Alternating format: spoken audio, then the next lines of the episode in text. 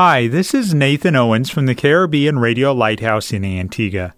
Every Tuesday evening at 7:30, we have a live call-in program discussing real-life issues from the Caribbean.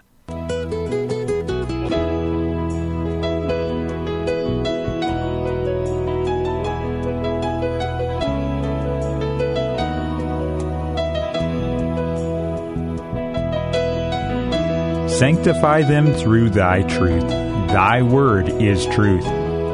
You're listening to That's Truth, a live call in program with Dr. David Murphy, designed to answer your questions biblically in this confusing culture.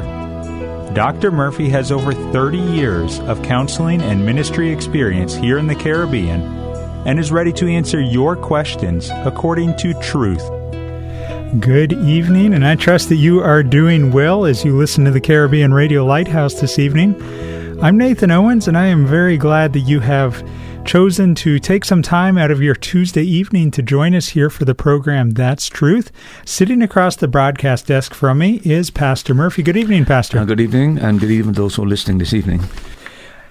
I mentioned that we had a lot of interaction from you last week, and we are very thankful for that. We're looking forward to that same interaction this week. And we have two questions that are a carryover from last week. And the first one, Pastor, is can you please explain Acts chapter 19, verses 1 to 5? And the reason that I ask is there are those who preach that if you cannot speak in tongues, you have not received the Holy Spirit. And I'll just start out by reading that passage and then you can explain it. Sure. Acts 19 1 to 5. And it came to pass that while Apollos was at Corinth, Paul, having passed through the upper coast, came to Ephesus, and finding certain disciples, he said unto them, Have ye received the Holy Ghost since ye believed? And they said unto him, We have not so much as heard whether there be an Holy Ghost. And he said unto them, Unto what then were ye baptized? And they said, Unto John's baptism. Then said Paul, John verily baptized with the baptism of repentance, saying unto the people that they should believe on him which should come after him, that is, on Christ Jesus. In verse 5, when they heard this, they were baptized in the name of the Lord Jesus.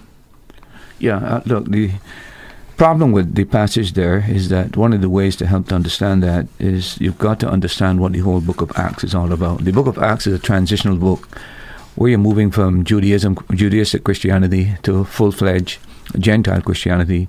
Um, and it's a progressive move. You notice that you go from Jerusalem to Samaria and then to the uttermost part of the world. So it's becoming a global religion. The thing about the Christian faith as it advances is that you want to, don't want to create pockets where you've got a Jerusalem church, a Samaritan church, and a Gentile church where they differ or they begin to have different opinions as to what happened. So you will find that everything that happened in Acts chapter 2 happens at Samaria and it happens at. Um, at uh, Ephesus and happening on the global scene. The reason for that is there has to be a unity of the faith. The point I'm making here that in Acts chapter 2, when the Holy Spirit came, the evidence of the Holy Spirit coming was speaking in tongues. But again, you know, the reason for that was for it was an evangelistic message where everybody heard the message of uh, Christ glorified in their language. So the Holy Spirit coming in Acts chapter 2, the, the sign that they had an authentic coming of the Holy Spirit was the speaking in tongues. When you come to Acts chapter 8, when the disciples go to Samaria and um, Philip goes and a congregation is formed, the disciples learn that the work of Samaria and they send the apostles. The apostles come and lay their hands on the on, on, on the on the Samaritans, and they too receive the Holy Spirit and they too speak in tongues. Then, when you come to um, Acts chapter uh, ten, in the case of Cornelius, uh, Cornelius is the first Gentile that comes into the Christian faith. Uh, when Peter goes into his house, and Peter begins to declare to him the gospel concerning Christ and his death and his resurrection. Uh, you find that Cornelius believes, and we're told that when he believed, the Holy Spirit came upon him and the, he spoke in tongues. In, in every single incident, the evidence that the Holy Spirit had come was this speaking in tongues. Now, it's important that that happened because imagine that, uh, let's suppose that in Acts chapter 2, the Holy Spirit came and they spoke in tongues, but in Samaria, the Holy Spirit came and they did something else, and you, you go to Cornelius, something else happened.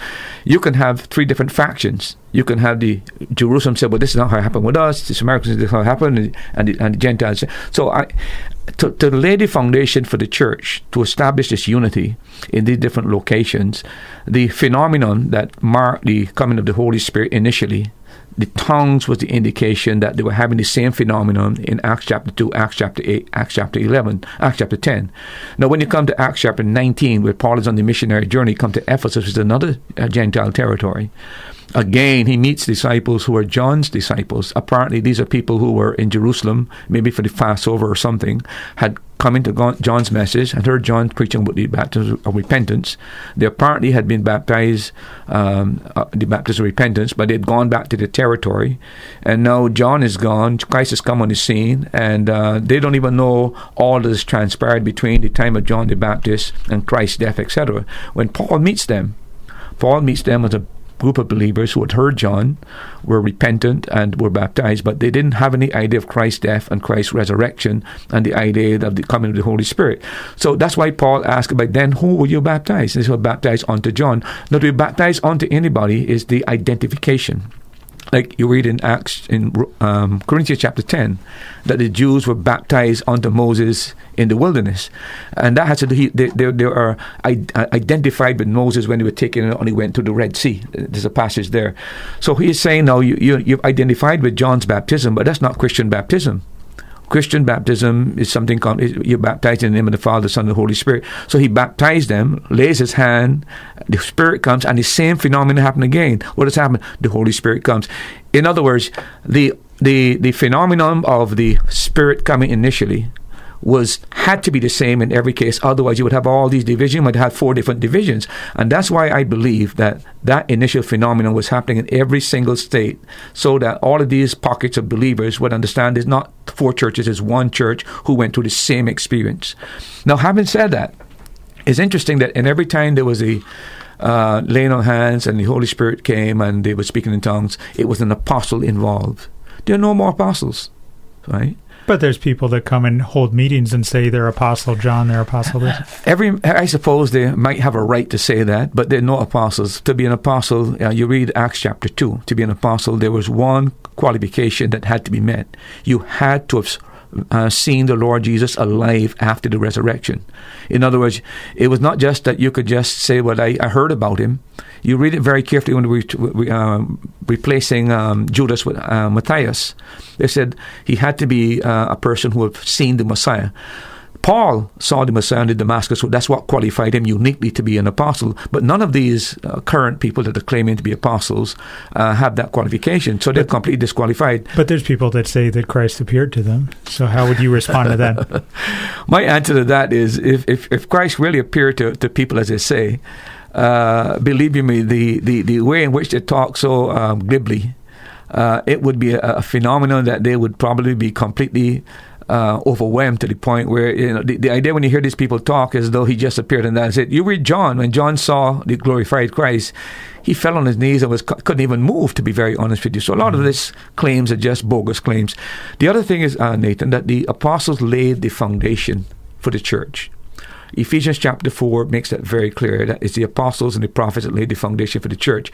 Once the foundation was laid, and the apostles move off the scene. We've got the complete written word of God. So there's not this phenomenon any longer about laying of hands and the Holy Spirit comes. That is not, you don't find that any place outside the book of Acts, by the way. Now, what we are told in the book of Corinthians, uh, chapter 12 and verse 13, if you've got your Bible, can you read that for me, please?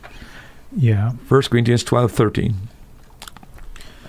1 Corinthians chapter 12 uh, and verse 13. 13 says, for by one Spirit we are all baptized into one body, whether we be Jews or Gentiles, whether we be bond or free, and have been all made to drink into one Spirit. That's the point. At the point of regeneration, the, the Holy Spirit now baptizes the believer into the body of Christ. There's no more need for anybody to lay hands because the church has already been established. The other thing is, remember that all of these miraculous signs and uh, wonders and miracles that you saw in the New Testament, remember that Christianity is now beginning to start. They have to be authenticated that these men are men of God. And if you read the book of um, Hebrews, chapter 2, verse 3 and 4, you'll find that these were confirmatory gifts to verify that these apostles were authentic. Hebrews 2 3 and 4 says, How shall we escape if we neglect so great salvation, which at the first began to be spoken by the Lord, and was confirmed unto us by them that heard him? God also bearing them witness, both with signs and wonders, and with diverse miracles, and, And the gifts gifts of the Holy Ghost. See it there? Exactly. These were confirmatory um, occasions where God was vindicating and God was establishing and authenticating that this is a divine movement started. And uh, therefore, at the very commencement of this new dispensation, uh, you had to have these miraculous displays of power and, and signs and wonders to confirm that this is truly authentic, is from God. The other passage, for example, Mark chapter 16 said that they that, uh, they that believe would, these signs will follow and it talks about the Holy Spirit. It talks about tongues. It talks about taking, uh, taking up, uh, being bitten by a snake and not dying. Of course, we see that in the Book of Acts with Paul. But these are not gifts that were permanent gifts to be continued throughout the entire dispensation. These were uh, uh, initial confirmatory gifts that established the authenticity of Christianity and that God was in the movement and that this was divine. By the way, you also find that when the dispensation of law was established miracles took place at Mount Sinai as well, uh, again to vindicate and authenticate that this is really a divine movement. So the, the the fact that these things happened and when they had the apostles, we need to understand that it, it, it doesn't mean that because it happened back then it will happen now. The apostles have gone off the scene. God has given us complete revelation. The book is complete. What we do now, we live by faith and we depend upon the word of God. And let me remind you that the, one of the big problems with Israel according to the book of Hebrews, is that they heard God's word and they heard the good tidings like we do. But the Bible says the problem with them is that it was not mixed with faith. And always remember that the Christianity is a religion of faith. Our relation with God is one of faith. Without faith, it's impossible to please God. So we must not go through this life looking for signs and wonders. We must go through this life believing in God's word, living in dependence upon God's word, and taking it by faith and living by faith. That's how the, we, we are saved by faith, and the Bible says we walk by what? We walk by faith, not by signs and wonders. And that's where I think there's a distraction today, not understanding what is what is God's plan for the believer in living today. It's not signs and wonders. It's a believer taking the word of God as authentic and believing and being obedient and uh, claiming it by faith and living out his faith uh, from the word. For the individual who just tuned in and is asking, but Pastor, I've never spoken in tongues. Can I be assured that I am a born again believer? Well, let me tell you, I never spoke in tongues either. So I have no doubt in mind that. Uh, and by the way, uh, it's interesting that, that will come up because if you read the the the um, the Corinthian epistle, uh, chapters 12, 13, and 14, you'll find that not all speak in tongues. So if you're saying that you had to be born again, and the proof of that is that you were, had to speak in tongues, uh, the Apostle Paul is contra- contradicting you. Uh, uh, and so, of course, Paul wrote that epistle not of his own mind. That is God's word that was inspired. And then the other thing I would say about tongues, if you check the list of gifts, it's always the, the minor gift, it's the last gift. Yet people have Hmm. taken the last gift, and because I guess it's a spectacular display of some kind of supernatural whatever, and uh, they make this the premier gift and lift it up as though it's the gift. And Paul makes it very, very clear it's the last of all the gifts. But why are we in a? And by the way, it's interesting that the carnal church in Corinth, which had such a low moral um, life and such a low spiritual life, they're the ones that were glorying in this kind of a gift because it, it gave them an opportunity to display uh, the pyrotechnics and, and perhaps get some attention. Uh, but Paul says there's a greater gift than that, the gift of love. And uh, so I can say to anybody who's uh, put their faith and trust in Christ and trusting in Christ and his death alone uh, and his substitutionary death, I will say to you that you uh, are born again. You don't have to worry about speaking in tongues. Speaking in tongues is a gift. If God gives that gift, it is of His own free sovereign will. But you can't you can't prod God. You can't twist God's hand to give you the gift. It doesn't belong to everybody. Is it something that can be learned? No, it can't be learned. It's a gift. How you can learn a gift, and it makes it very clear. This is a gift from God. Now, interesting you mentioned that. When I was in um, uh, St. Vincent many years ago, 1980, 1985, I was pastoring a church there, and they had a, a Pentecostal church above me, and they brought a guy from Guyana to teach the people how to speak in tongues. Uh, that was a shocker. Uh, and, and I could get the, the pastor to understand that if it's a gift from God, it's not something that can be taught by anybody. It's, and then the, the Bible says it's of its own free will that the Holy Spirit gives the gift. So we can't um, teach somebody to speak uh, speak the gift. It's a gift that comes from God, and if it's needed, uh, as it was needed in the New Testament day, uh, where you're going to a country where you can't speak the language, you don't know the language, but you're so burdened to carry the message, I do not discount that God is able to give a person the capacity to speak uh, to that that people. But we don't need it in the English speaking world because we all speak English. You're listening to the Caribbean Radio Lighthouse. We're broadcasting from the island of Antigua. 1160 AM, 92.3 FM, and online at www.radiolighthouse.org. For this program, you can also join us on Facebook Live. Go to the Caribbean Radio Lighthouse Facebook page and click on the Facebook Live video feed. Time across the Eastern Caribbean is 747 on this Tuesday evening. I trust that you are doing well.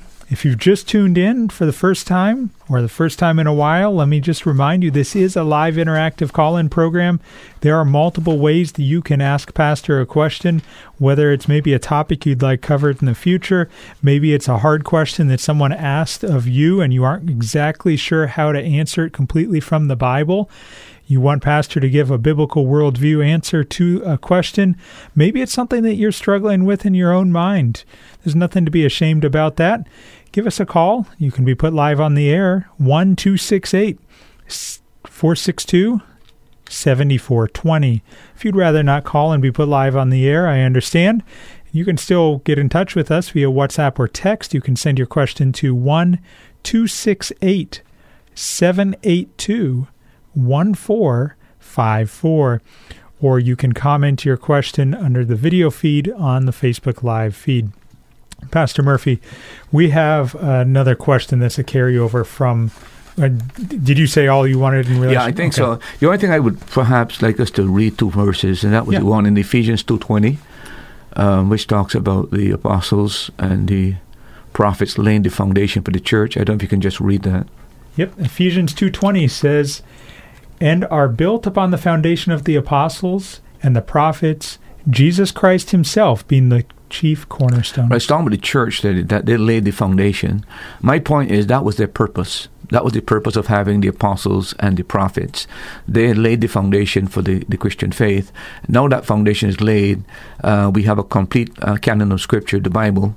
There's no need for the perpetuation of these apostles and prophets. And, and that's the point. And the other verse I think that's very significant, uh, Nathan, is um, Hebrews 4 2. If, if you can read that for me, please. Hebrews 4 2. Hebrews chapter 4 and verse 2 says, For unto us was the gospel preached as well as unto them, but the word preached did not profit them, not mixed with faith in them that heard it. Yeah, the reason why I, I pointed that out, the Christian faith uh, is lived, uh, we walk by faith. And the thing we got to understand, and, and this is where I, I think people are getting distracted they are putting all this emphasis upon miracles and signs and wonders and so on, and don't understand that the real message that need to be carried is to change, transform life that is lived to the glory of God in obedience to God's word. Follow the moral principle of God's word, live out that, that, that truth in His word. I don't know. by the way, you know, John the Baptist never performed one miracle. Not one single miracle. The Bible tells you that, by the way. Wow. There's none greater than John, but not John performed no miracles. But yet John was filled with the Holy Spirit from the time he was born. So the the, the I think people are just uh, being pulled in a direction, and uh, they're not seeing the balance to the whole matter of truth. And I think the key thing we need to understand today that we live the Christian life by faith, not by signs nor wonders. I'm not looking for anything spectacular and miraculous. What I want to see is people's lives who are changed and transformed and lived out to the glory of God here on planet Earth so that other people can see what Christ can do in changing their life. I think that's the message of the Christian gospel. We have another question that's a carryover from last week, and this comes from a listener who says, Pastors, some preach, some pastors preach that the servant in Matthew chapter 25 is a do nothing Christian who only loses his heavenly reward. Others preach that the servant is a tare or a goat who is cast into hell. Thank you and God bless.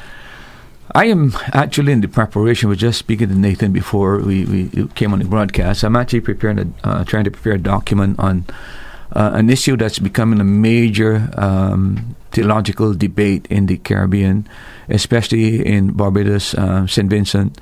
Um, it's down into Trinidad. I am not too sure if it's gone into Grenada yet, but it is a doctrine called Outer Darkness doctrine, where believers uh, at the judgment seat of Christ who did not live faithful, that's supposed to be thrown into outer darkness, will be weeping and gnashing of teeth. Uh, and I think the the question that just came in, I have no doubt in my mind it relates to that. What I would say to the person is this: if you check the biblical references, uh, this servant is cast into outer darkness with his gnashing of teeth, and we are told that this casting where the hypocrites are. Okay, that passage in in uh, um, Matthew chapter 28, uh, 25, verse 30. That's what we're told in that particular passage. Can you read that? Yeah, Matthew 25, 30 says, And cast ye the unprofitable servant into outer darkness. There shall be white, weeping and gnashing of teeth. Uh-huh. Okay. Uh, and go on, read, read, read down the other verse. Uh, verse 31 is talking about the final judgment. When the Son of Man shall come in his glory, and all the holy angels with him, then shall we, he sit upon the throne of glory. And before him shall be gathered all nations. Okay. Uh, read the, the two verses before 30, sorry. Okay. Uh, 25, 28 yeah. says, Take therefore the talent from him, and give it unto him which hath ten talents. Uh-huh. For unto every one that hath shall be given, and he shall have abundance. But from him that hath not shall be taken away even that which he hath. Right. And read the last verse 30. And cast ye the unprofitable servant into outer darkness. There shall be weeping and gnashing okay. of teeth. The point I want to make there is that if you check the uh, references in Matthew to weeping and wailing, uh, weeping and gnashing, and out of darkness. In every case where that expression is used, it refers to uh, it refers to hell. You, if you check any lexicon, whether it be Liddell's lexicon, Arndt and Gingrich lexicon, Thayer's lexicon, um, uh, there are about three others. If you were to check those lexicon, every single one of them will tell you that that's what it really means. The question is, who is the servant? Um, Look, look at another passage that will help to bring some, some light onto this matter. If you look at Matthew chapter 23 and verse 15. All right, that says, Woe unto you, scribes and Pharisees, hypocrites, for ye compass sea and land to make one proselyte, and when he is made, ye make him twofold more the child of hell than yourself. Now read read verse 33. Ye serpents, ye generation of vipers, how can ye escape the damnation of hell? Okay. Now, if you read um, Matthew 23, is talking about hypocrites, okay? And he's saying that the hypocrites are going where? To hell. To hell. No, this is my point. Read Matthew 24, verse 51.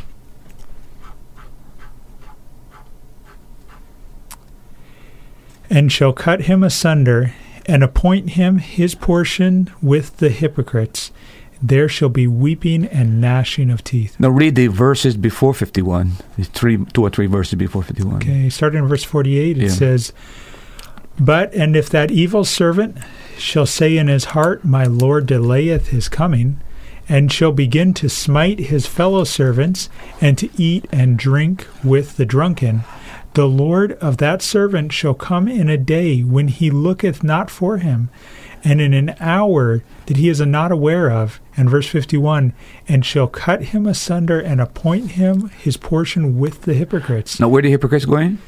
To hell with weeping and gnashing of exactly, teeth. That's the point I'm making. Uh, the servant in chapter 25, verse 30, he's cast into a place where is weeping and wailing of teeth and out of darkness. And the, the, the told here that this this this false servant is sent where there's weeping and gnashing of teeth and out of darkness, and he's there with the hypocrites. Matthew chapter 23 says that the hypocrite is going to hell. So what my point is that these servants are unsaved people, and I'll explain to you why I, I think the people have created this confusion. The book of Matthew is written to the Jews. Okay, I think everybody knows that the, the Messiah coming, etc., etc. You must understand in the Old Testament, uh, again and again in the Old Testament, the Jews are called the servants. J- Jacob, my servant, again and again. The Jews are the servants of the Lord. When he comes, he's coming to his servants, the Jewish nation.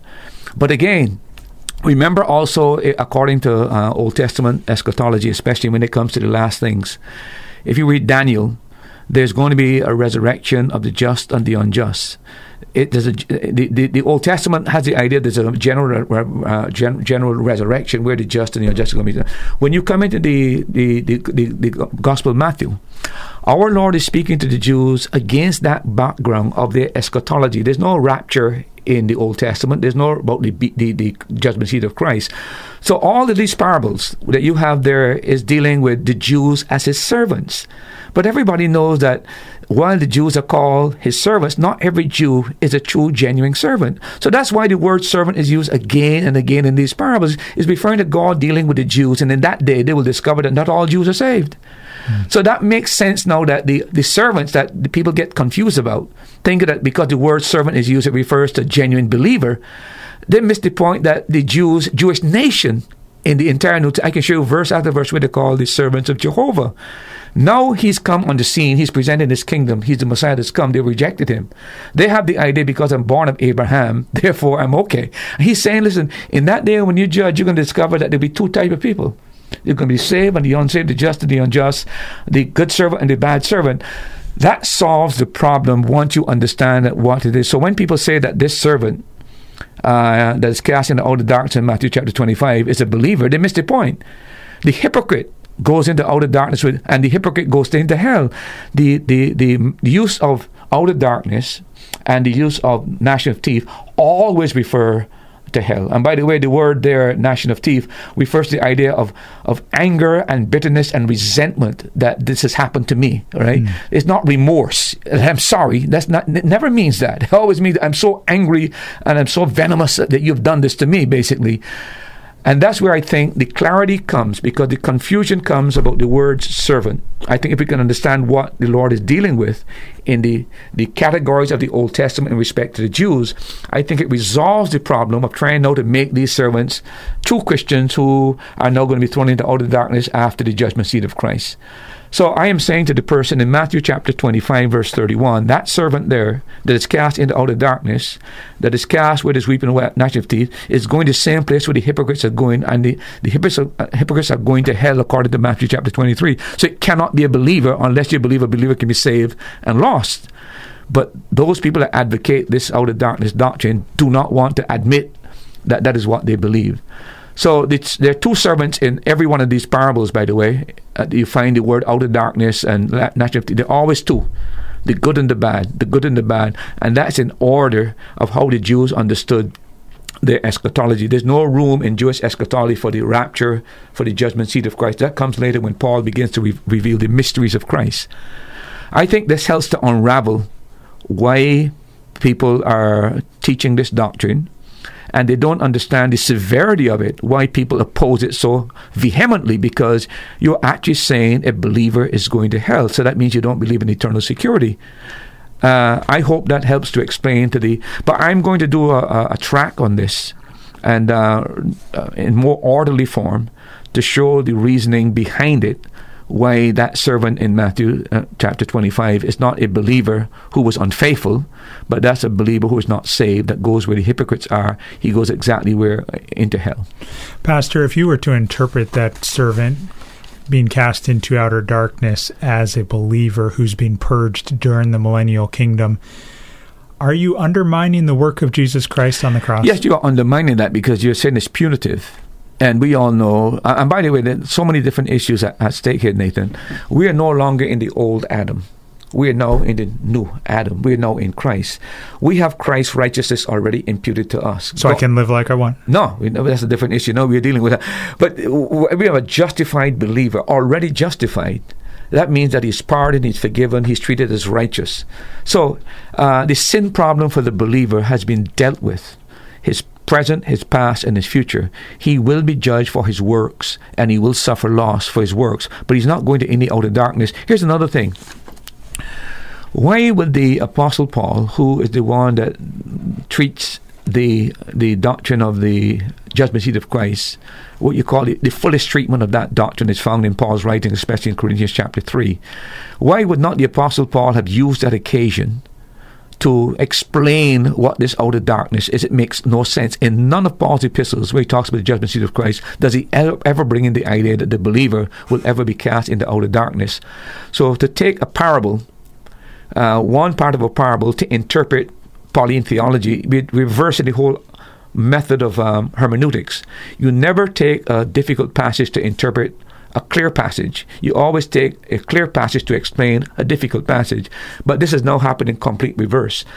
And I think what is uh, why people have, kind of um, dug in and refuse to change their opinions is because it's very, very, quite difficult after you've been asserting that as a pastor in a church for a period of time, then to make the discovery that you're false or you're wrong, to be able to admit to the church, listen, I made a mistake here. I was I, I misinterpreted whatever it is, and I got off on a wrong wrong foot in here, and um, we need to reverse.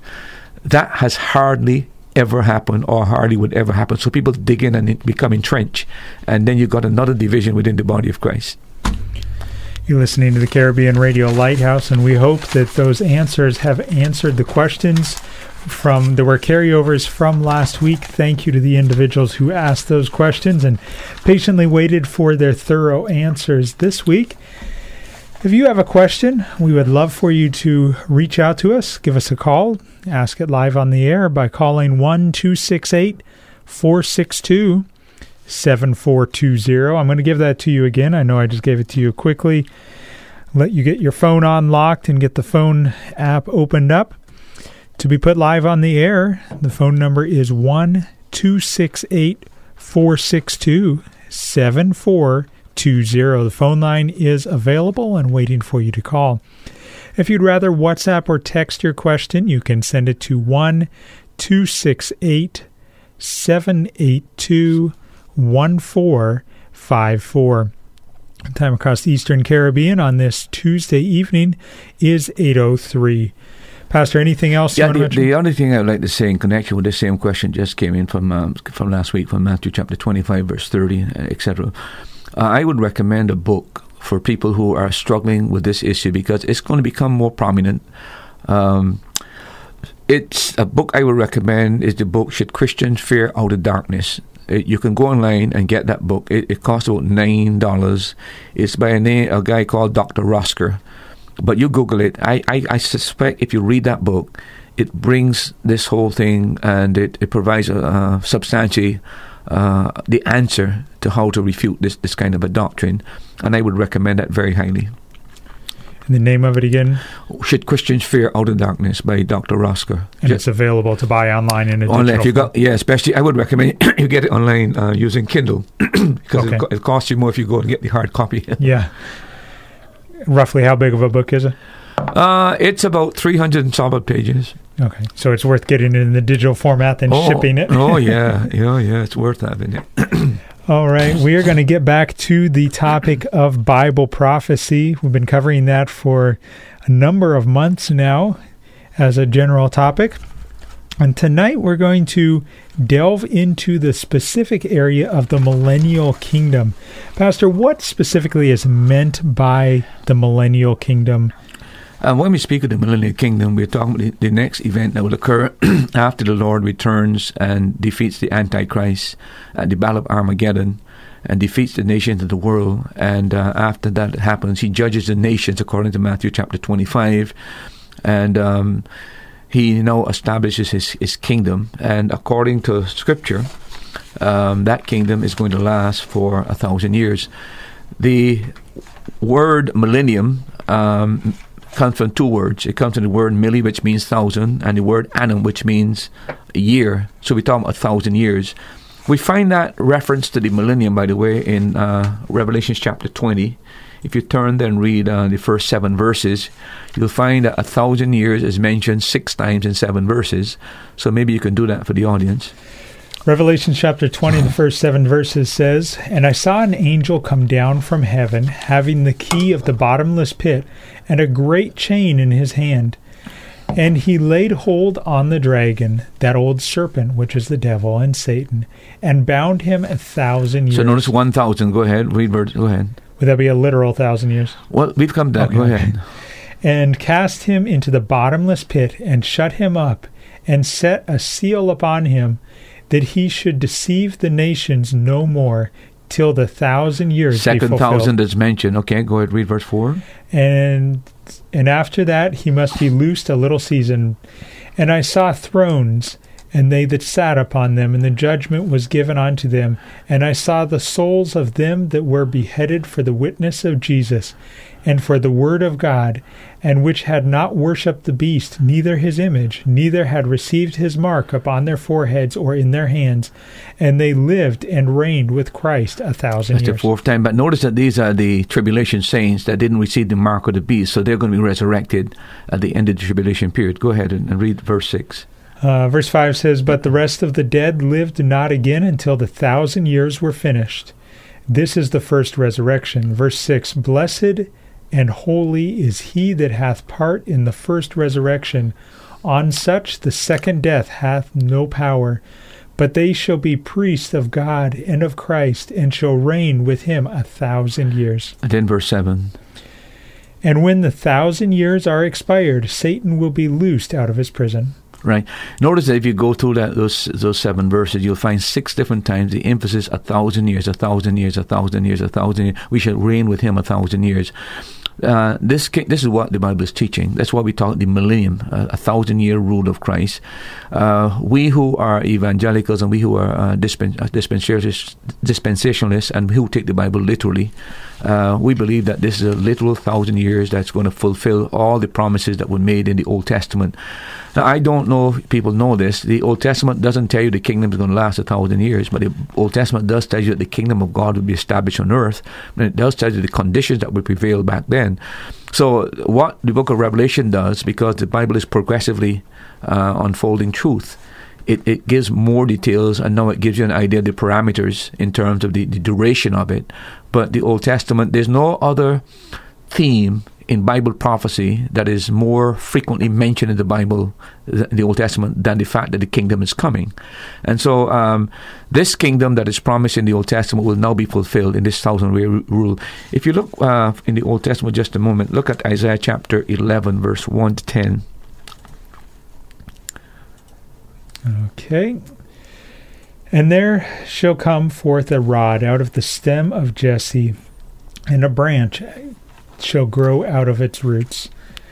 And the Spirit of the Lord shall rest upon him the Spirit of wisdom and understanding, the Spirit of counsel and might, the Spirit of knowledge and the fear of the Lord. And shall make him of quick understanding in the fear of the Lord, and he shall not judge after the sight of his eyes, neither reprove after the hearing of his ears. Stop there for just a moment. You remember that when our Lord was in the temple, he, he quoted that exact verse, The Spirit of the Lord is upon me. Mm. This is the Messiah. This is the branch of Jesse that's coming, the Messiah. But continue reading, you see what it tells you about him. But the righteous sh- shall he judge the poor, but with righteousness shall he judge the poor, and reprove with equity for the meek of the earth. And he shall smite the earth with the rod of his mouth, and with the breath of his lips shall he slay the wicked. And righteousness shall be girded, shall girdle his loins, and faithfulness the girdle of his reins. The wolf also shall dwell with the lamb, and the leopard shall lie down with the kid, and the calf, and the young lion, and fat lean together, and a little child shall lead them. Yeah. And the cow and the bear shall feed, their young ones shall lie down together, and the lion shall eat straw like the ox. And the suckling child shall play on the hole of the asp, and the weaned child shall put his hand on the the Cockatrice. cockatrice den. They shall not hurt nor destroy in all my holy mountain, for the earth shall be full of knowledge and of the Lord as the waters cover the sea. And verse 10 And in that day there shall be a root of Jesse, which shall stand for an ensign of the people, and it shall and to it shall the Gentiles seek, and his rest shall be glorious. You notice that there are two phases there. The first phase when he comes, and then it goes right into the millennial kingdom, the time when he's going to reign and rule, where the lion and the lamb will lie down together, and the little child will play with the snake. That's the promise there. So the, the first part of it is fulfilled. Now, if we believe that the first part was literally fulfilled, why should we doubt now that the second part is going to be fulfilled? So when he comes back, those conditions that he's talking about, that's his second coming. The first coming is the first section of the, of the verses, the second coming. That's why sometimes in the Bible, within one verse, you've got the first and the second coming meshed together, and there's a 2,000 years already in, in between. Uh, so it's talking about those conditions that will prevail when he now begins to rule and reign, and uh, you're going to have this idyllic, um, halcyon type of utopian society that will be created during the millennial kingdom. But that is a promise that has not been fulfilled as yet, and God doesn't make promises He can't fulfill. So, and notice again, it's the root of Je- Jesse and the rod of Jesse. This has to do with the branch, which is the Messiah who would come to the line of David. Um, we don't want to prolong this, but if you look at Joel chapter 3, verse 17 to 21, you'll see another reference to the this kingdom that is coming. So shall ye know that I am the Lord your God, dwelling in Zion, my holy mountain. Then shall Jerusalem be holy, and there shall be no strangers pass through her any more. And it shall come to pass in that day that the mountains shall drop down new wine, and the hills shall flow with milk, and all the rivers of Judah shall flow with waters, and a fountain shall come forth of the house of the Lord, and shall water the valley of Shittim. Yeah. Uh, through what verse? 21. Egypt shall be a desolation, and Edom shall be desolate wilderness. For the violence against the children of Judah, because they have shed innocent blood in their land. But Judah shall dwell forever, and Jerusalem from generation to generation. For I will cleanse their blood that I have not cleansed. For the Lord dwelleth in Zion. That's a promise. That that has never happened, but he said, I'm going to do it, right? So that is part of the, the plan of the millennial kingdom. And of course, the fact that he's going to destroy Egypt and, and Edom, those days are coming. This is already prophesied it's going to happen during this time of the, the tribulation period. But notice that after that is done, Jerusalem is central to all of this, and the whole land is transformed. Uh, God is there, etc., etc. This is all part of the promise that will be fulfilled during the millennium.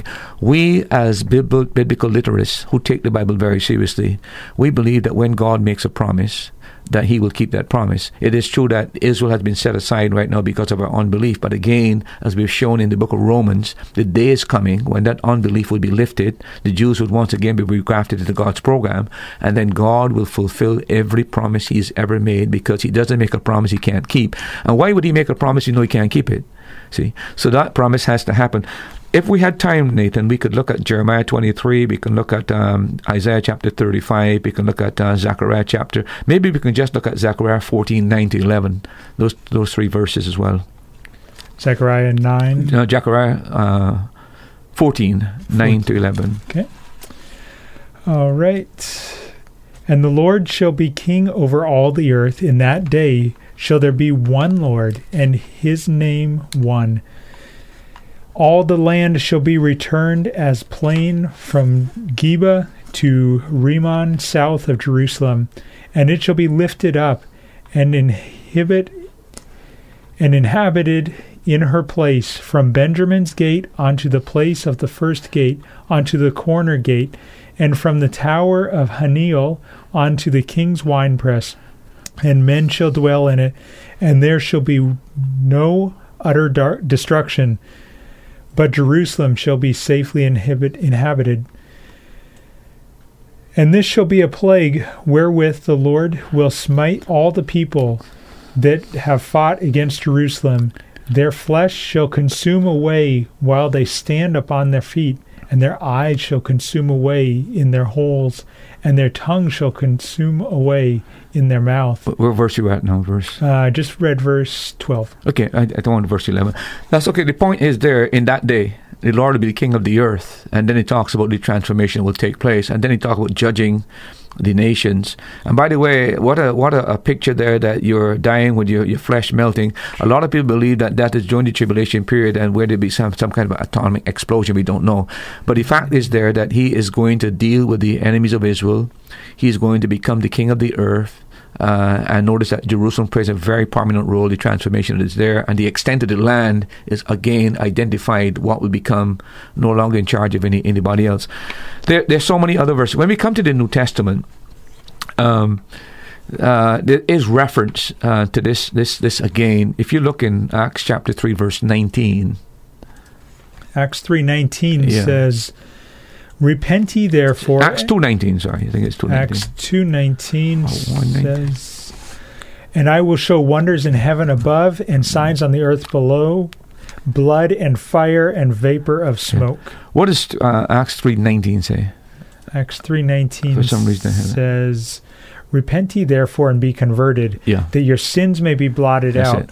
when the times of refreshing shall come from the presence of the Lord. Again, that's where um, it's. This is the time. This is the time. That, the time is coming when this time of refreshing is referring to that restoration that God has promised in the in the kingdom, when everything would become an idyllic paradise and uh, and utopia. In other words, the time is coming when the whole world is going to be transformed. If you look at uh, verse twenty one as well, I think in that same passage, Acts whom the heaven must receive until the times of restitution of all things, which God hath spoken by the mouth of all his holy prophets since the world began. Again, that's the promise that the God, Lord is going to establish his kingdom. He's going to transform everything. The land is going to lay down with the lamb. But notice that until the restitution of all things, the Lord must re- remain in heaven until that time when he comes back, then he restores it.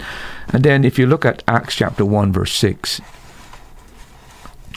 that says, when they therefore were come together, they asked of him, saying, Lord, wilt thou at this time restore again the kingdom of Israel? Yeah, that's the whole thing. Uh, the the the the, the, uh, the apostles are still thinking of the kingdom they know a kingdom is promised, and they're thinking, know that he's resurrected, he's going to establish the kingdom. He said, and it goes and says, it's not for you to know the time nor the season when this is going to happen, but and then, but you shall be endowed with power when the Holy Spirit has come upon you. Notice that he doesn't refute the fact that the kingdom of Israel is going to be established. They just want to know when. He said it's not for you to know that time, but that kingdom was promised, and it's going, and that is where the millennium kingdom comes in, because when we look at the um, the Davidic covenant that God made with David, you will discover that God promised David that he would have a dynasty, and one of his dynasty would sit on the throne of Israel forever. That has never happened. That will happen when the Messiah, who is a descendant of David, sits on David's throne and rules for a thousand years, and then the thousand year throne, um, as it were, rolls into eternity. Uh, but the point I'm making here that even in the New Testament, this idea that there's a coming kingdom there's going to be a full restoration on planet Earth is promised even in the in the scriptures. And one other verse that might be worth looking at is Romans chapter eight, verse twenty to verse twenty-two. That says, "For the creature was made subject to vanity." Not willingly, but by reason of him that hath subjected the same in hope, because the creature itself shall be delivered from bondage of corruption into the glorious liberty of the children of God. For we know that the whole creation groaneth and travaileth in pain together until now. Yeah, this again the word creature there in every case should be creation. And the creation is under. it, It is creation. Yeah, it's under. no, it has it they have creature in the in the King James, but it should be really yeah, yeah. creation. Yeah, the last verse has creation. Yeah, yeah, but the other's got creature. The the point is here that the you have the idea that the earth has been cursed and the earth is, as it were, groaning to be delivered to have this liberty and uh, to burst forth in all of His glory. But why would a holy God curse uh, his creation? Well, the curse came about as a result of man's sin. You go back to Genesis. Uh, because of man's sin, God cursed the serpent, He cursed the woman, He cursed the man, He cursed the earth. It is part of the consequence of our sin. Sin today has very little significance. We have forgotten what sin is about. We've lost the concept of sin. And because we've lost that concept of sin, we don't understand the consequence and the gravity of sin. But when you study the Bible and really understand that one simple act of disobedience has created this entire mess, you begin to understand how holy God is. You will never understand God's holiness than when you begin to ponder that one act of disobedience has created the whole mess you find on planet Earth. That's how holy God is. But we we have forgotten His holiness. That's why we live as we live, etc., uh, etc. But we have really forgotten this concept of His holiness. But the curse came as a result of man's sin. But the point is that the creation one day will be delivered from that groaning because the day of deliverance is come when Christ sets up his millennial kingdom and the whole uh, natural order is changed. Even the animals, uh, the, the instinct to find each other uh, will be gone and taken away, and a little child will be able to play with a snake because the whole transformation will gain, it will almost return to the conditions of Eden when Christ comes back and remove the curse and set up his kingdom. Uh, that is what it is all about. And that's the promise that the Bible gives in the, in the Old Testament again and again and again. This world is going to be transformed. A new world order is coming not by man's effort, but by Christ who comes back and establishes his kingdom. That's the promise that you find throughout the Bible uh, in the scriptures. It's going to be for a thousand years according to the book of Revelation. Are you enjoying Pastor's teaching style? We would love to invite you to Grace Baptist Church in Gambles Terrace, Antigua. It's located on Rowan Henry Street. Sunday school is at 9 a.m., Sunday morning service at 10 a.m., and also at 7 p.m. on Sunday night. And then Thursday, the midweek service is at 7 p.m., and that alternates between Bible study and prayer. Again, that is Grace Baptist Church here in Antigua. No, Pastor, if the millennial kingdom is a literal thousand years, and I'm understanding you to say that, how is that possible if the kingdom of God is eternal? Well, we, we must face the reality that there are Old Testament passages that speak about the kingdom being eternal. Uh, Daniel 7, uh, verse 11 and verse 27 alludes to that. Daniel 7. And verse 11 and verse 27, it talks about everlasting kingdom. Verse 11 says, I beheld them because the voice of the great words which the horn spake. I beheld even till the beast was slain and his body destroyed and given the burning flame. In verse 21? 27. 27. Daniel says, 7 you read, right? Yeah, yeah, Daniel yeah. 7. Uh-huh. And 727 says, And the kingdom and dominion and the greatness of the kingdom under the whole heaven shall be given to the people of the saints of the Most High, whose kingdom is an everlasting kingdom, and all dominions shall serve and obey him. Yeah. The previous verse, verse 11, has to do with the little horn. This is the Antichrist that will be destroyed at Christ's coming, and then he will establish his kingdom, and this kingdom is going to be an everlasting kingdom. So the Old Testament does indicate that an everlasting kingdom is coming.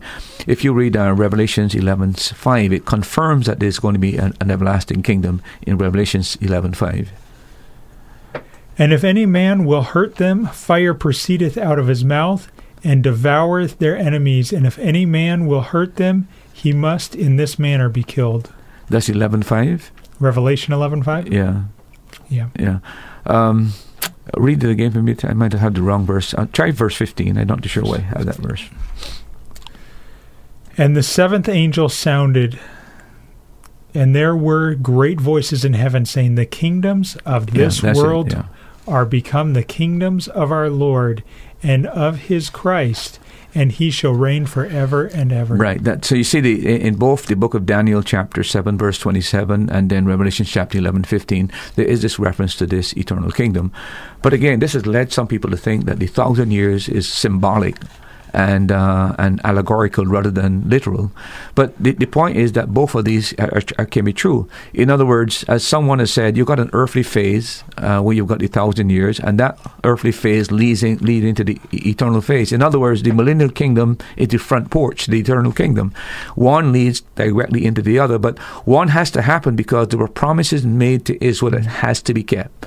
I repeat, if God makes a promise and he knows he can't keep it, I mean, he should have known the beginning from the end. So why make the promise if he can't keep it? But if he's made a promise, he will fulfill his promise. He promised David that one would sit on his throne and would reign and would go into the eternal kingdom. And that's exactly what's going to happen. Otherwise, uh, God has made promises that he can't keep. And he, he probably made those promises not knowing that what would happen. If we say that, we challenge the very sovereignty of God and the very omniscience of God and the very omnipotence of God. And I don't think any believer in their right mind would challenge that. So there is going to be a thousand year rule on planet Earth. That thousand year rule, after it's finished, Satan is, uh, we will discover, will be loose for a period of time. He deceives uh, those who are born during the millennium kingdom. There's a final revolt, and then the Bible says that final revolt is put down, and then we blend into the eternal kingdom. So the eternal kingdom is coming, but that doesn't mean that the kingdom, the promised to Israel, will not be fulfilled. Pastor, does the Bible tell us what life is going to be like in the millennial kingdom?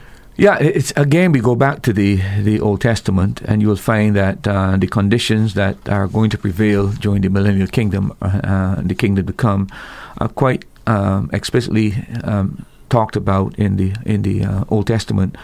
For example, if we turn to uh, Isaiah um, nine to 14, 4 to 7, and you look at uh, Isaiah uh, 2 4, you'll find it, it gives an idea of a time of complete peace. It's going to be a paradise. Uh, so there'll be a time of peace for sure during the millennial kingdom. Could you read uh, Isaiah 2 4? Isaiah 2 4 says, And he shall judge among the nations, and he shall rebuke, rebuke many people, and they shall beat their swords into plowshares, and their spears into pruning hooks. Nation shall not lift up sword against nation, neither shall they learn war anymore. That is, hasn't come yet, but it's no, coming. but you see, again, we got to. Did God promise that would happen? Yeah. If He's promised it, it's going to happen, and that's part where the millennial kingdom will be established, and then there'll be peace. There'll be no war for that duration of a thousand years of peace. If you look also at uh, chapter nine of Isaiah, verse four to seven. Verses four to seven. Yes, please.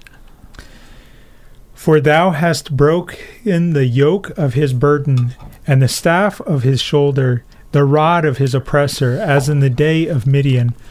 For every battle of the warrior is with confused noise, and garments rolled in blood. But this shall be with burning and fuel of fire. For unto us a child is born, and unto us a son is given, and the government shall be upon his shoulder and his name shall be called Wonderful, Counselor, the Mighty God, the Everlasting Father, the Prince of Peace. For of the increase of his government and peace there shall be no end upon the throne of David and upon his kingdom, to order it and to establish it with judgment and with justice from henceforth even forever the zeal of the Lord of hosts will perform this. It's a promise again that he's going to sit on David's throne and be a peace uh, for uh, on, on, the earth. You see, and notice that who is going to accomplish that? The zeal of the Lord. It's not man going to bring that about. It's the zeal of the Lord. God has determined that this is what will happen. His son will reign. There will be a time of peace on planet Earth, and that's going to take place. And God said, "My zeal will accomplish it. My, you know, it's my power is going to get, get done." Uh, one last verse, maybe. Well, since we're in Isaiah, look at Isaiah 11, verse 6 to 7. The wolf shall dwell with the lamb, and the leopard shall lie down with the kid, and the calf and the young lion and the fatling together, and a child shall lead them. And the cow and the bear shall feed, their young ones shall lie down together, and the lion shall eat straw like the ox. Through verse what? Uh, you read verse 9? Uh, no. Uh, verse 8 says, And the suckling child shall play with the hole of the asp, and the weaned child shall put his hand over the cockatrice den. And verse 9 says, They shall not hurt nor destroy in all my holy mountain, for the earth shall be full of knowledge of the Lord, and the waters to cover the sea. Not only will man be at peace, but the animals at peace. That's the point. In other words, you, you, are thinking of restoration to the Edenic situation where uh, the animals now return to becoming herbivores. They're not devouring, they're not carnivores trying to destroy each other. That's the kind of idyllic, uh, paradisical state that will be restored during the millennium kingdom. So, but that is all promised. So there's going to be a time of peace. That is one of the characteristics of this millennial kingdom that's coming. It's what man dreams about. They talk about utopia, utopia, utopia, and bringing about the class society, etc. It can never happen because of man's sinful nature, and man will never know universal peace until the Prince of Peace and set up his kingdom. But that's a promise that's given in Scripture that we look forward to. Um, reigning with him during that period of time.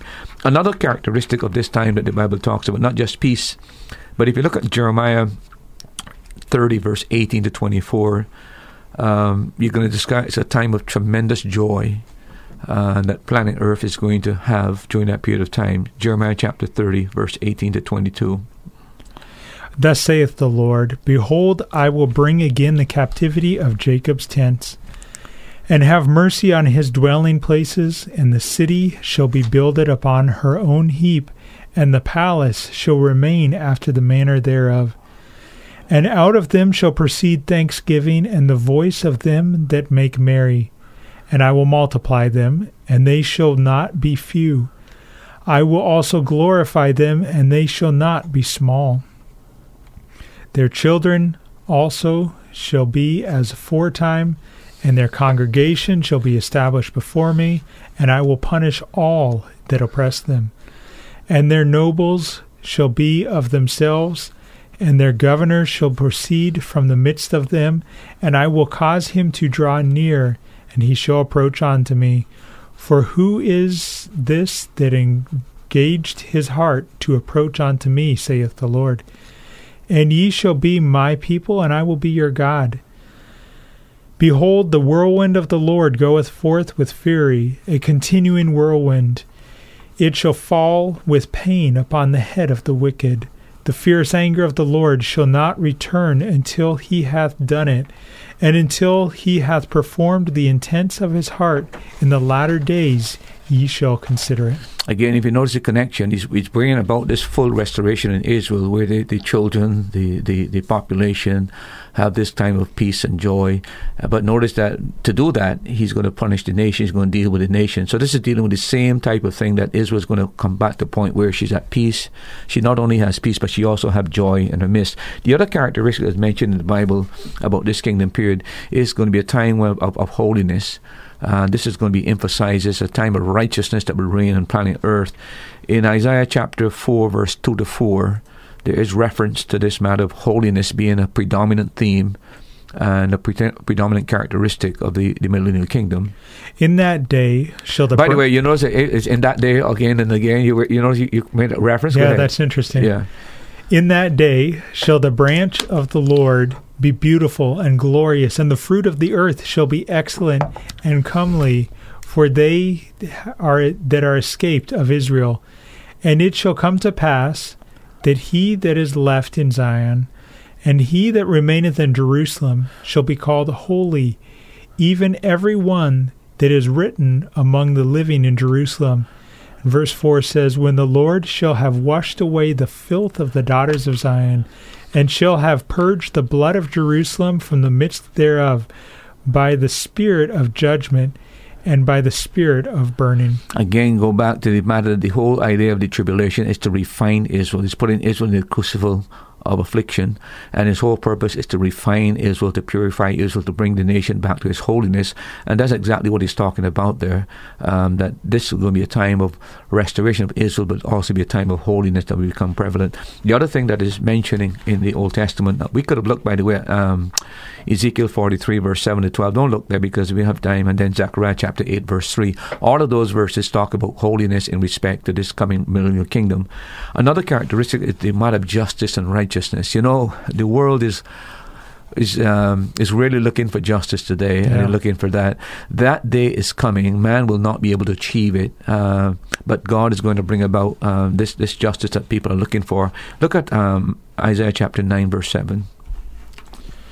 That says, "Of the increase of his government and peace there shall be no end." upon the throne of David and upon his kingdom, to order it and to establish it with judgment and with justice from henceforth even forever. The zeal of the Lord of hosts will perform this. Again, that's that's talking of a time when it, the Messiah is going to be there on the throne of David, but his rule is going to be one of righteousness. And again, that is joint that has never happened. That will take place during the millennial kingdom. Look at one of other. Look at Isaiah chapter eleven uh, verse 2 to 7. And the Spirit of the Lord shall rest upon him, and the Spirit of wisdom and understanding, the Spirit of counsel and of might, the Spirit of knowledge and of the fear of the Lord. And shall make him of quick understanding in the fear of the Lord. And he shall not judge after the sight of his eyes, neither reprove after the hearing of his ears. But with righteousness shall he judge the poor, and reprove with equity for the meek of the earth. And he shall smite the earth with the rod of his mouth, and with the breath of his lips shall he slay the wicked. And righteousness shall be girdled of his loins, and faithfulness the girdle of his reins. The wolf also shall dwell with the lamb, and the leopard shall lie down with the kid, and the calf with the young lion and the fatling together, and the little child shall lead them, and the cow and the bear shall feed, their young ones shall lie together. The lion shall eat straw like the ox. You notice the context again. You're talking about the this idyllic paradise that's going to be established, but notice again the reference to this concept of righteousness and he's ruling with a, a rod of iron. So righteousness is going to be one of the not only holiness, not only joy, not only peace, but the, the this this thing that this uh, this ephemeral thing that people are looking for called justice. Finally, we get righteousness. And by the way, you can't get justice without righteousness. And that is why it emphasizes all the time that with this righteousness will come this justice. Can you say that again? You can't get what? You can't get justice without being righteous. You've got to have a righteous people to produce real, real justice. So you're saying true justice can't be brought about with the, the Me Too movement or different things? I, the only way you're going to get absolute right justice is to have righteousness. And uh, we don't have that, right? I'm not saying we can't mitigate uh, wrongdoing, but in terms of establishing genuine, authentic justice, here's the problem you have, right? No matter what you do. You don't know the circumstances why people do things, so you can't get into motives, etc. But He, who is the King of Kings and Lord of Lords, who knows the beginning from the end, He knows exactly how to dispense uh, justice because He knows He's righteous in Himself and He knows everything. Um, but to have real uh, final absolute justice, you need righteousness, and He's a righteous one to do that. Because if you're not righteous, your judgment is always colored, it's always uh, tinted with some aspect of your sinful nature. The other thing, uh, oh, this to to to to, uh, to establish this righteousness uh, rule during this millennial kingdom. Uh, one thing is emphasized again and again, and that is that he will rule with a rod of iron. So even during the tribulation, during the millennial kingdom, remember that uh, the Gentile nations are judged according to how they treat Israel, and those that are righteous go into the millennial kingdom. They, for a thousand years, people are born. Uh, so you've got Uh, you've got living people that go into the millennial kingdom. You've got the saints who come back, but even then, you still have the sinful nature. That's why at the end of the millennial kingdom, the devil is let loose for a season, and he is able to deceive because that sinful nature is there. And we'll talk about why the Lord does that eventually. But the point being made here that to establish his righteousness, he has to rule with a rod of iron. Once you have a sinful environment and a sinful society, you have to set parameters. You cannot be able to establish justice. You cannot be able to uh, enforce justice without having some legitimate means to sanction wrongdoing. And that's why they said they ruled with rod and iron during this period of time. So even though it's a peaceful time, a time of joy, yet human nature is such that there's even going to even rebel against the king.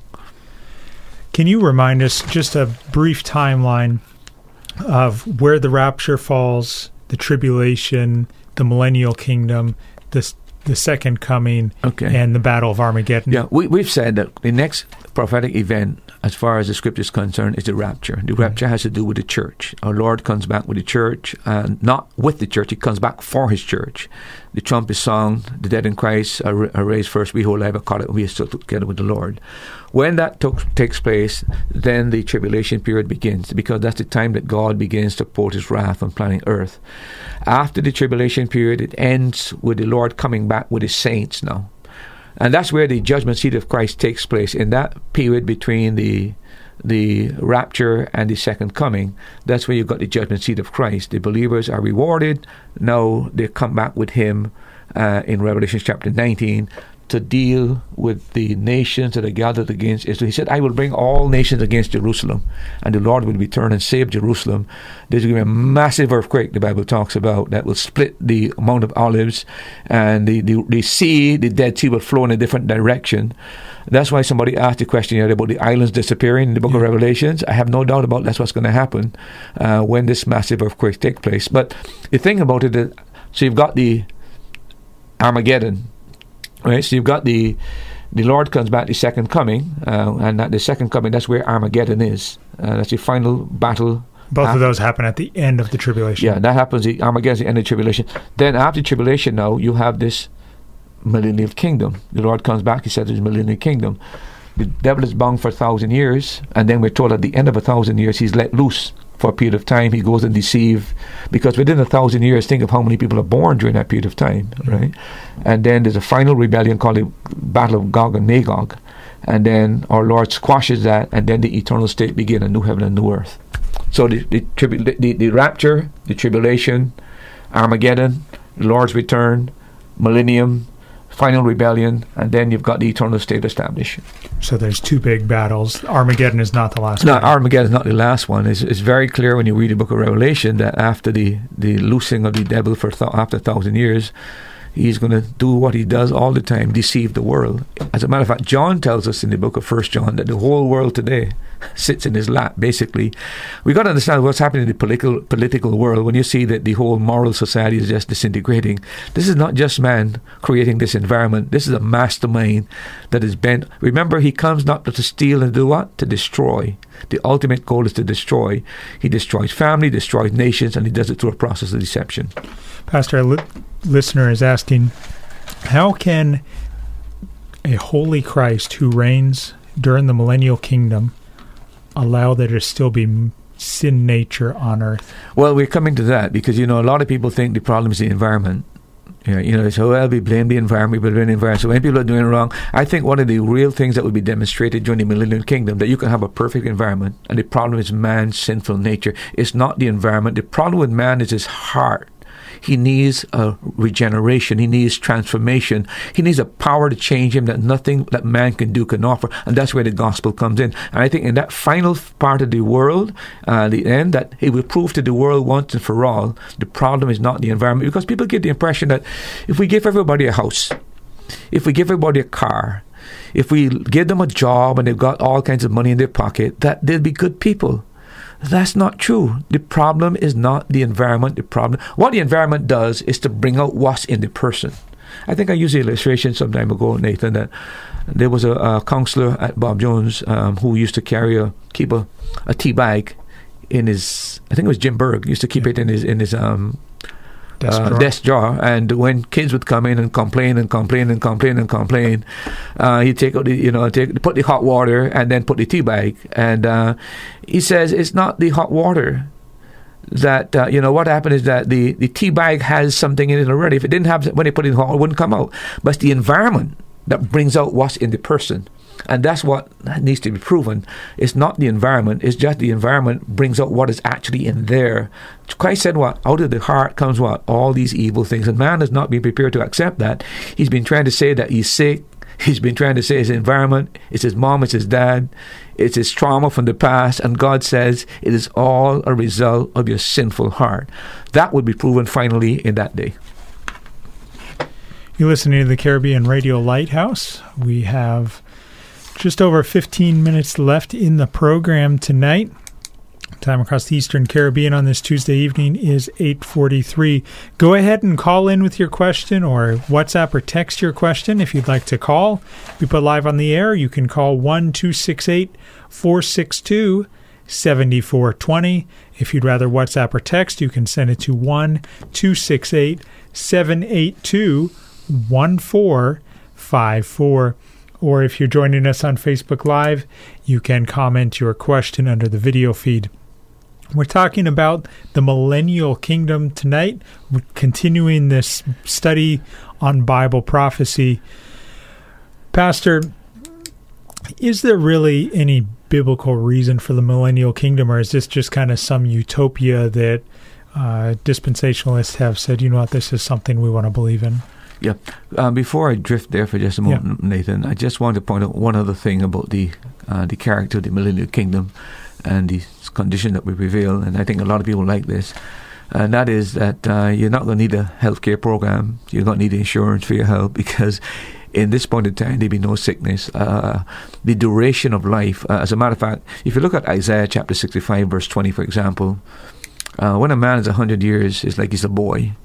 And I, I wish we were at that stage right now. But Amen. that, so when a person died at a hundred, at a hundred, uh, it would be considered as though he died prematurely in that day. Isaiah chapter sixty-five, verse twenty, talks about this. There shall be no more thence an infant of days, nor an old man that hath not fulfilled his days.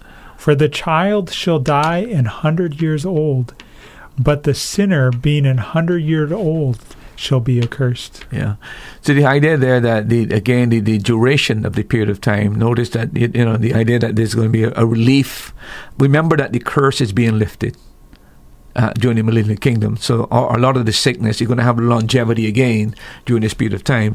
Uh, if we had time to look at Isaiah 29, 18 and 9, I don't have that. And then Isaiah 35, verse 4, 4, 4, 4 to 10. Yeah. I guess a follow up to that previous question is if the curse is lifted, the curse is there because of sin. Yeah. If the curse is lifted, how can the curse be lifted if there's still sin nature in man? Well, when I say lifted, I, I don't mean that the, the whole thing is lifted the, the, in respect to the earth. It's lifted in respect to man. Man goes through this period of time, so it's not as though the whole sin problem is is, is thing. And again, by the way, it, it gives those people who are born during the millennial kingdom. Uh, to either show their loyalty to Christ or, or reject Him. So they have free will. You would think that living in that kind of a state with His peace, His joy, His longevity, you would say, man alive is a perfect paradise. There shouldn't be any problems. But I really think the Lord is proving once and for all the problem is not the environment. The problem is human heart that is evil, is sinful, and it needs to be completely eradicated of a person. And that's why in the eternal state, the sin nature finally would be and we be transformed into into Christ's image, and they'll not have this sin nature any longer in us. But I think that there's still a lot of people that who still have this. Uh, you know, the big problem today, uh, Nathan, is that psychology has taken over the interpretation of theology. Uh, and what I mean, people like Freud and Watson and um, Maslow and all those different fellows have so infiltrated the church in terms of the understanding of biblical theology and what I call um, anthropology, the doctrine of man, that rather than take the biblical view on these matters, uh, for example, they're giving the idea that you're driven by your past. The Bible says what drives you is your lust, your desires. Yeah. You know, that's what was correct. I, again and again, I was reading that this week. By the way, it keeps emphasizing it's, it's, your lust that deceives you, it's your desires that deceive you. But yet, we're told that we are controlled by our subconscious. It's not our subconscious or unconscious. No, because that that's the thing with Freud. You're doing wrong, but you don't know you're doing wrong because something inside you is driving you that you don't have any control about. But the Bible doesn't say that. It says your lust, your desires. That, and when a person sits down and think about it, to be very honest with you all, every evil you do, every wrong do, there's some desire you are trying to accomplish, something you're trying to meet. That's the biblical model of, of man's problem and, and, how to understand that his problem is his desires. You've got to deal and focus on his desires and controlling his lusts. The others want say you've got to control the past and go back and relive the past. How you how are you going to help a person when you tell him you've got to relive the trauma that you've been through and see, you know? And, and by the way, sometimes they even bring in Jesus there, call Jesus at this point, and Jesus will heal you at that point in time.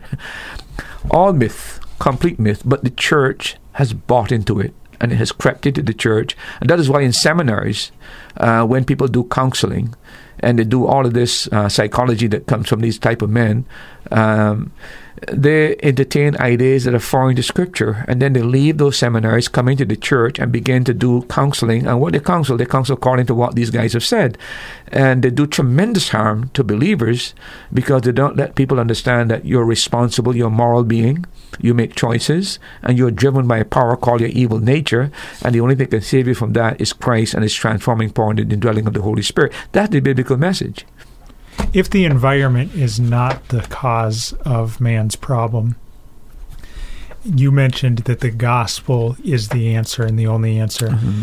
But there's so much confusion out there as about what the true gospel is. Can you just summarize from the Bible yeah. what is the true gospel? The gospel, uh, in essence, is that man is a fallen creature who has sinned against God and is, de- is separated from God and that God, to resolve this problem of human sin, has sent His Son into the world to die in man's place, to forgive man his pardon, and to um, break the power of sin in a man's life, and also to impart Christ's righteousness to him. Because even though his sin is forgiven, he still has to deal with God. To deal with God, it means that God deals with us in righteousness, but we have no righteousness on our own. That's why the Bible says that Christ's righteousness imputed to our account. So when God sees us, as the Bible says, we are in Christ, and God is able to deal with us. But it is a simple matter of putting your faith and trust in the finished, completed work of Jesus Christ on the cross, in man's place for man's sin, that man can be forgiven by an act of simple faith and trust in Jesus Christ. That's the gist of the God. It's not church, it's not baptism, it's not confirmation, it's not living a good life. Those are things that follow the Christian faith. It's a matter of connecting with God by an act of faith and putting the faith and trust in what Christ has done on the cross. Salvation, Nathan, is what God has done for us and not something we can do for God. God has made the way and provided what needs to. And He's the one that tells us what we should do, not the church, not the pastor. What the Word of God says is exactly what we need to do. For the individual who says, I agree with that pastor, I've accepted the Lord Jesus Christ as my personal Savior, but I'm attending a church that doesn't teach that. What advice do you have? My counsel to anybody who's in a church where the gospel is obscured and where it's distorted is to find another church. Um, I make no apologies for the, about that. If you're being told that you can be saved by being confirmed or being baptized or by joining the church or giving, uh, going to the altar or maybe doing the mass, I would suggest to you to examine the scriptures for yourself, but you cannot stay in a situation where the gospel is kept in darkness. The whole gospel is about Jesus Christ and what God's provision is. And uh, to stay in a situation like that where you're being misled or it's misleading other churches or misleading other people, I don't think you're doing the right thing. Uh, I think God said you come out in that from that situation. Now, if you're in a good gospel church that um, preaches the gospel, believes in Christ, etc., etc., um, you know that's a different situation. But if you're in a, a, church where there's no true gospel being preached, I would say that you, leave it as soon as possible. Don't wait uh, because um, you're actually making people twice the child of hell, as Jesus said in, in the book of Matthew, chapter 23, concerning the Pharisees. He said, You, you don't enter the kingdom, and you stop people from entering the kingdom, he said. And uh, I think sometimes a church that is not teaching the gospel, is obscuring the gospel, I would advise anybody to find a different church to go to. What about to the individual who says, But, Pastor, I can't remember a specific time that I accepted Christ as my Savior or I repented of my sins, but I've always had a relationship with Jesus Christ, even to the time back when I was a child. I remember hearing about Jesus and I always believed in God. Well, the devils believe and uh, tremble. The problem with people that they believe don't tremble. So the devil fear God more than we fear God. The problem of saying that you believe in God is not sufficient.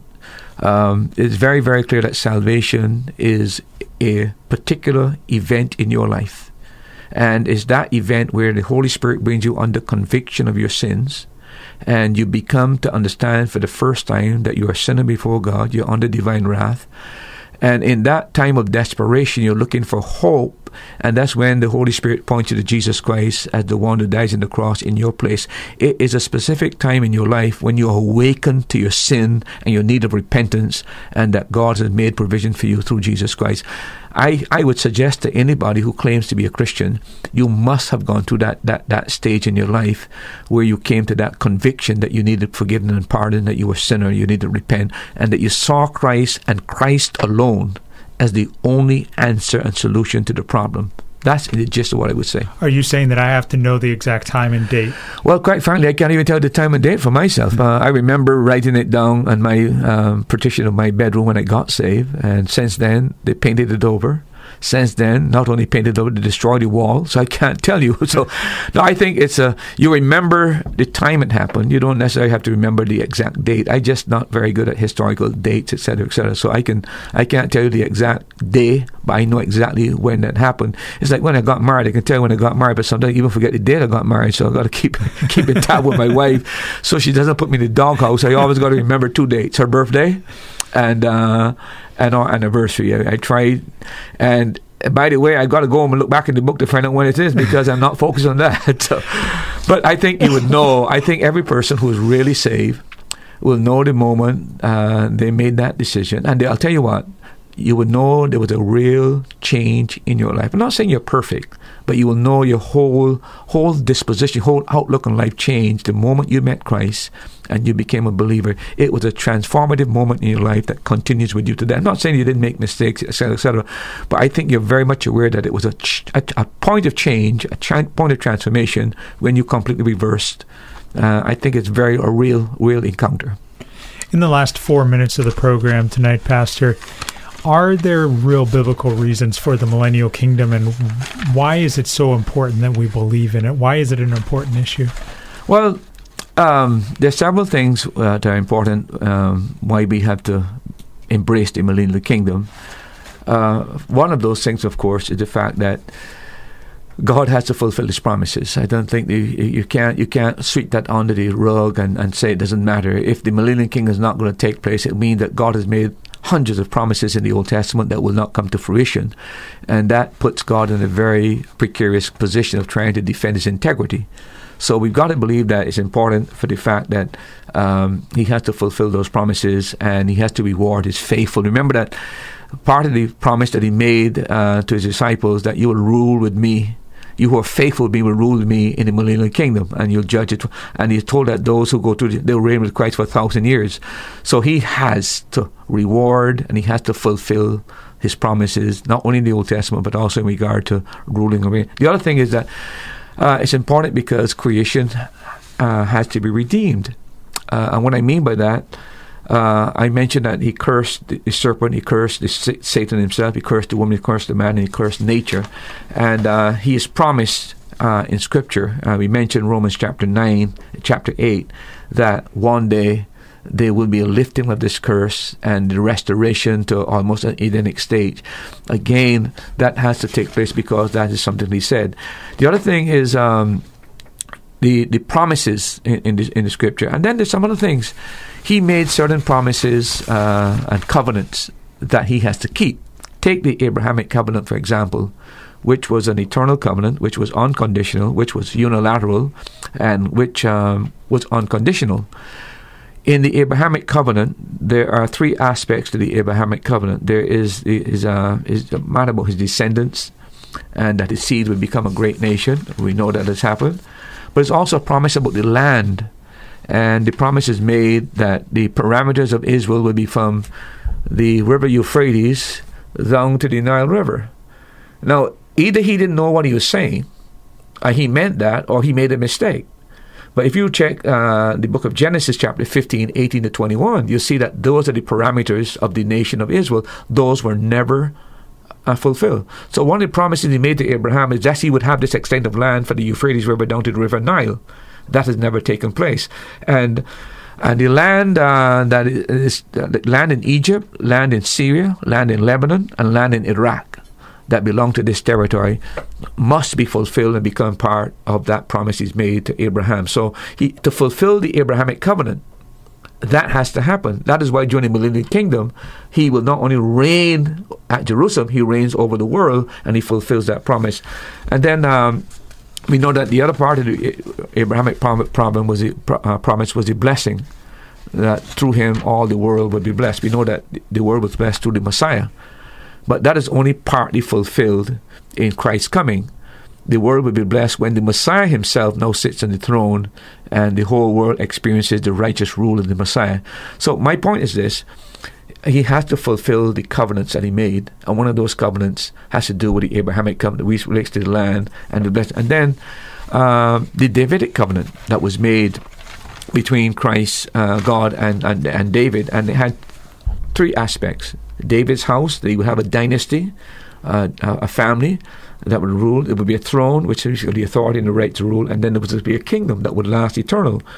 Again uh, unless he wants to break the David, Davidic covenant, someone has to sit on the throne of David and rule. Uh, and, uh, uh and that rule goes into eternal, uh, into the eternal.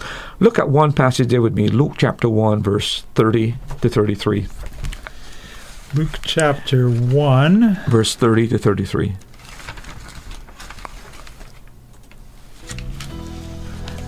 Okay.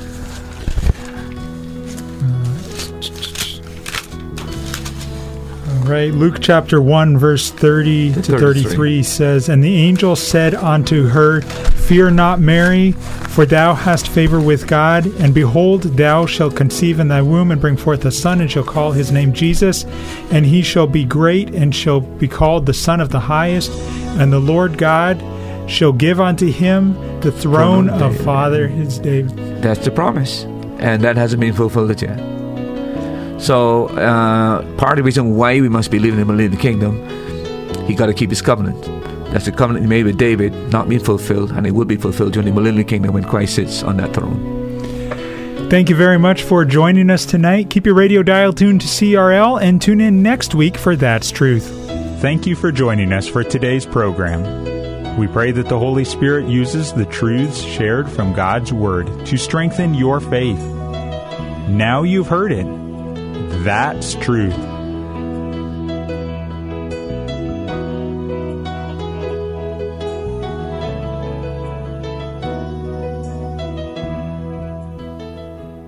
Thanks for listening. Remember, you can hear more answers to life's questions on That's Truth Tuesday at 7:30 p.m. on the Caribbean Radio Lighthouse. If you're in Antigua, you can listen at 92.3 MHz FM.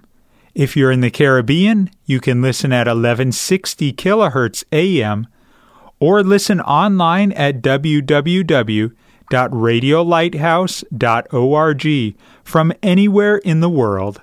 Or you can subscribe to this podcast. Looking forward to having you join us next time.